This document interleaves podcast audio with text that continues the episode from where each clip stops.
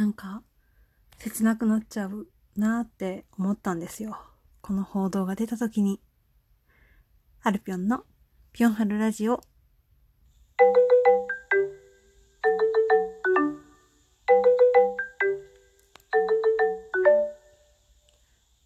はい、こんばんは、こんにちは、おはようございます。ハルピョンでございます。なんかね、昨日、おとといに出た報道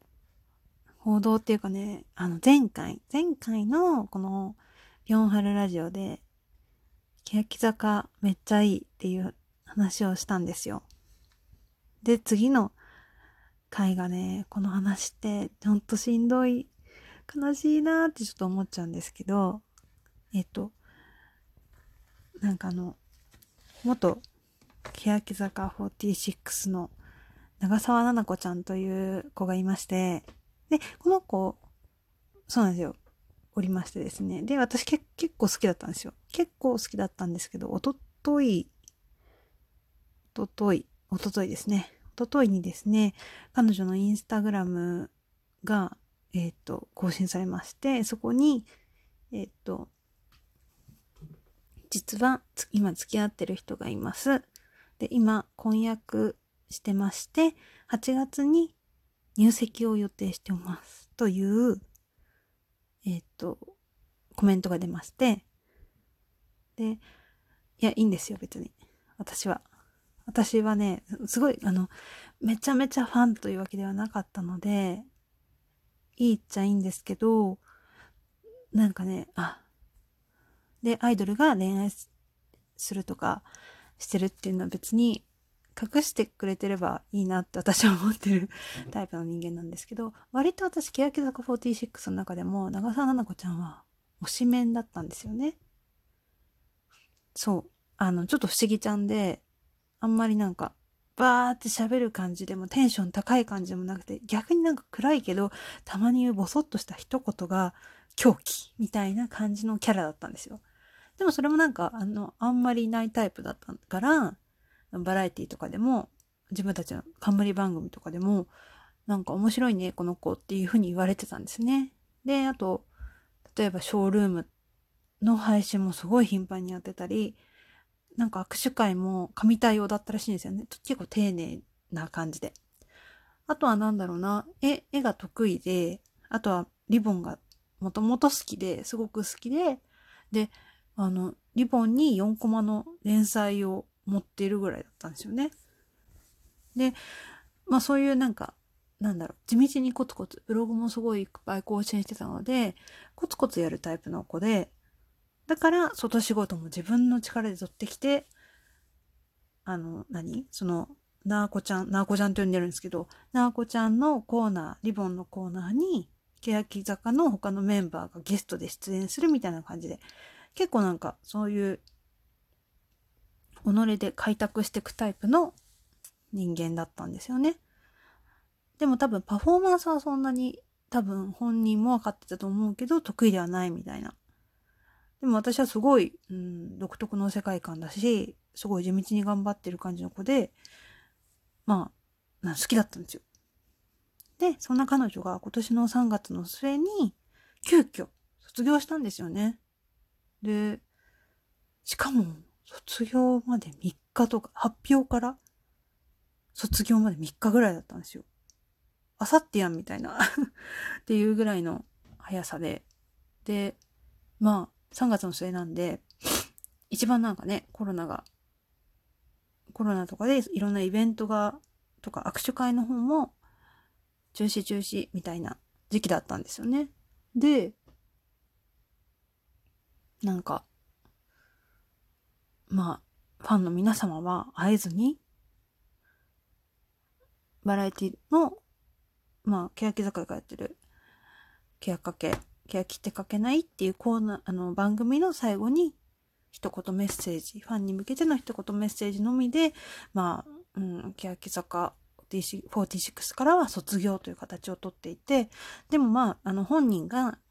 まあ、いろんな夢があって、これからやりたいことがたくさんあるから、それに向かって頑張りますっていうコメントだったので、まあ、確かにいろんなことやってるし地道にやる人だから頑張ってほしいなと思ってたんですよね。ですごい早かったんですよ。卒業してから本当にすぐ2週間ぐらいかな。で自分の SNS 立ち上げてTwitter 立ち上げてインスタも始めてであと YouTube 配信とかもやり始めて、でも探りだったからそれもファンの皆様がコメントとかでサポートしてこうした方がいいよ、ああした方がいいよっていううちに自分のファンクラブも立ち上げますっていう風になって有料サイト立ち上げますってなってみんなね応援したいから入会する人とかもやっぱりいてっていう風に地盤をねきちんとみんなに楽しんでもらえるように地盤をちゃんと作っていろんな活動をしていくんだろうなって思ってたんですよ。で私も動画というか YouTube の配信とか見てたので頑張れってすごい思ってたんですよね。で特に所属もその時にはしてなかったので諦めてフリーランスだったんですよね。なので自分でいろいろやってって偉いなって思ってたんですよ。からの今回の発表だったんですよね。きっかけは文春法だったらしいんですよ。私も多分出た時文春オンラインで一番最初にニュースが入ってきてそれ見てでバッチリもう写真が彼氏さん、婚約者の方との写真が撮られてて手つないでるって言ってであくまでね文春の中での話なのであれなんですけど、どうやら4月ぐらいから同棲を開始して、4月、なあこちゃん曰く、卒業までは知り合いだったけど付き合っていません。卒業してから付き合い始めました。その後、半同棲みたいな感じになって結構家にも行ってます。で、婚約もしてます。で、8月には、入籍予定です。ということを言っていたんですよね。で、それ自体は別に結婚しようが恋愛しようが私はいいと思うんですよね。だって女の子だしだから人間だし、ね、感情なんて誰にもコントロールできないからきちんとアイドル活動で分ければいいと思うんですよ。ただねファンの人もそういう、恋愛感情というか疑似恋愛みたいな感じでなあこちゃんのこと応援する人もいるだろうからそこはおもんばかってほしいなっていう感じではあるんですよね。で何が一番やべえよなーって私は思ってるかってYouTube の配信とかの時にスーパーチャットを使ってたんですよね。全部ではないと思うんですけど生配信の時にやったことある人分かると思うんですけど課金できるんですよ。500円とか例えば500円1000円5000円とかいろいろお値段はいろいろですけど自分で好きなお値段をやってコメントを添えて頑張ってねとか大好きだよとか好きなね言葉を一緒に添えてお金という形で送ることができるんですよね。でそれをたびたびやっててでその時は事務所にも所属してないしフリーでやってるし応援という意味できっとファンの皆様もやってたと思うんですよね。だからそれをね特に婚約してますって公表しない形でやってしまったというのが一番ファンの人を傷つけたんではないかなと思うんですよね。で今も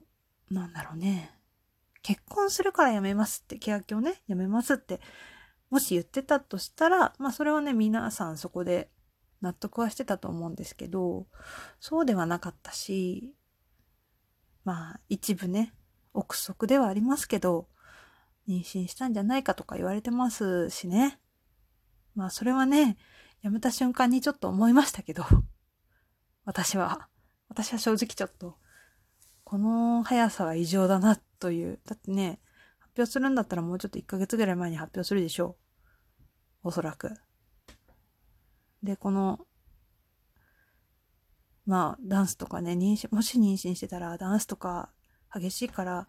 結構体に負担かかるし、いろいろね準備があるし、見た目的にも変わっちゃうから、だから早いうちにさっさと、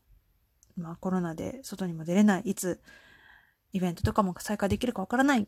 ていうのもあってなのかなってその時は考えてましたけど、まあでも新たな門出だったので、なこちゃんのツイッターもフォローとかしてたんですけどね。だから今後彼女が、まあ今報道から明日で3日目になってしまうんですけど、今後彼女がどうやって活動して、まあ活動していくと言っているので、どういうふうに動いてどういうふうにコメントをね、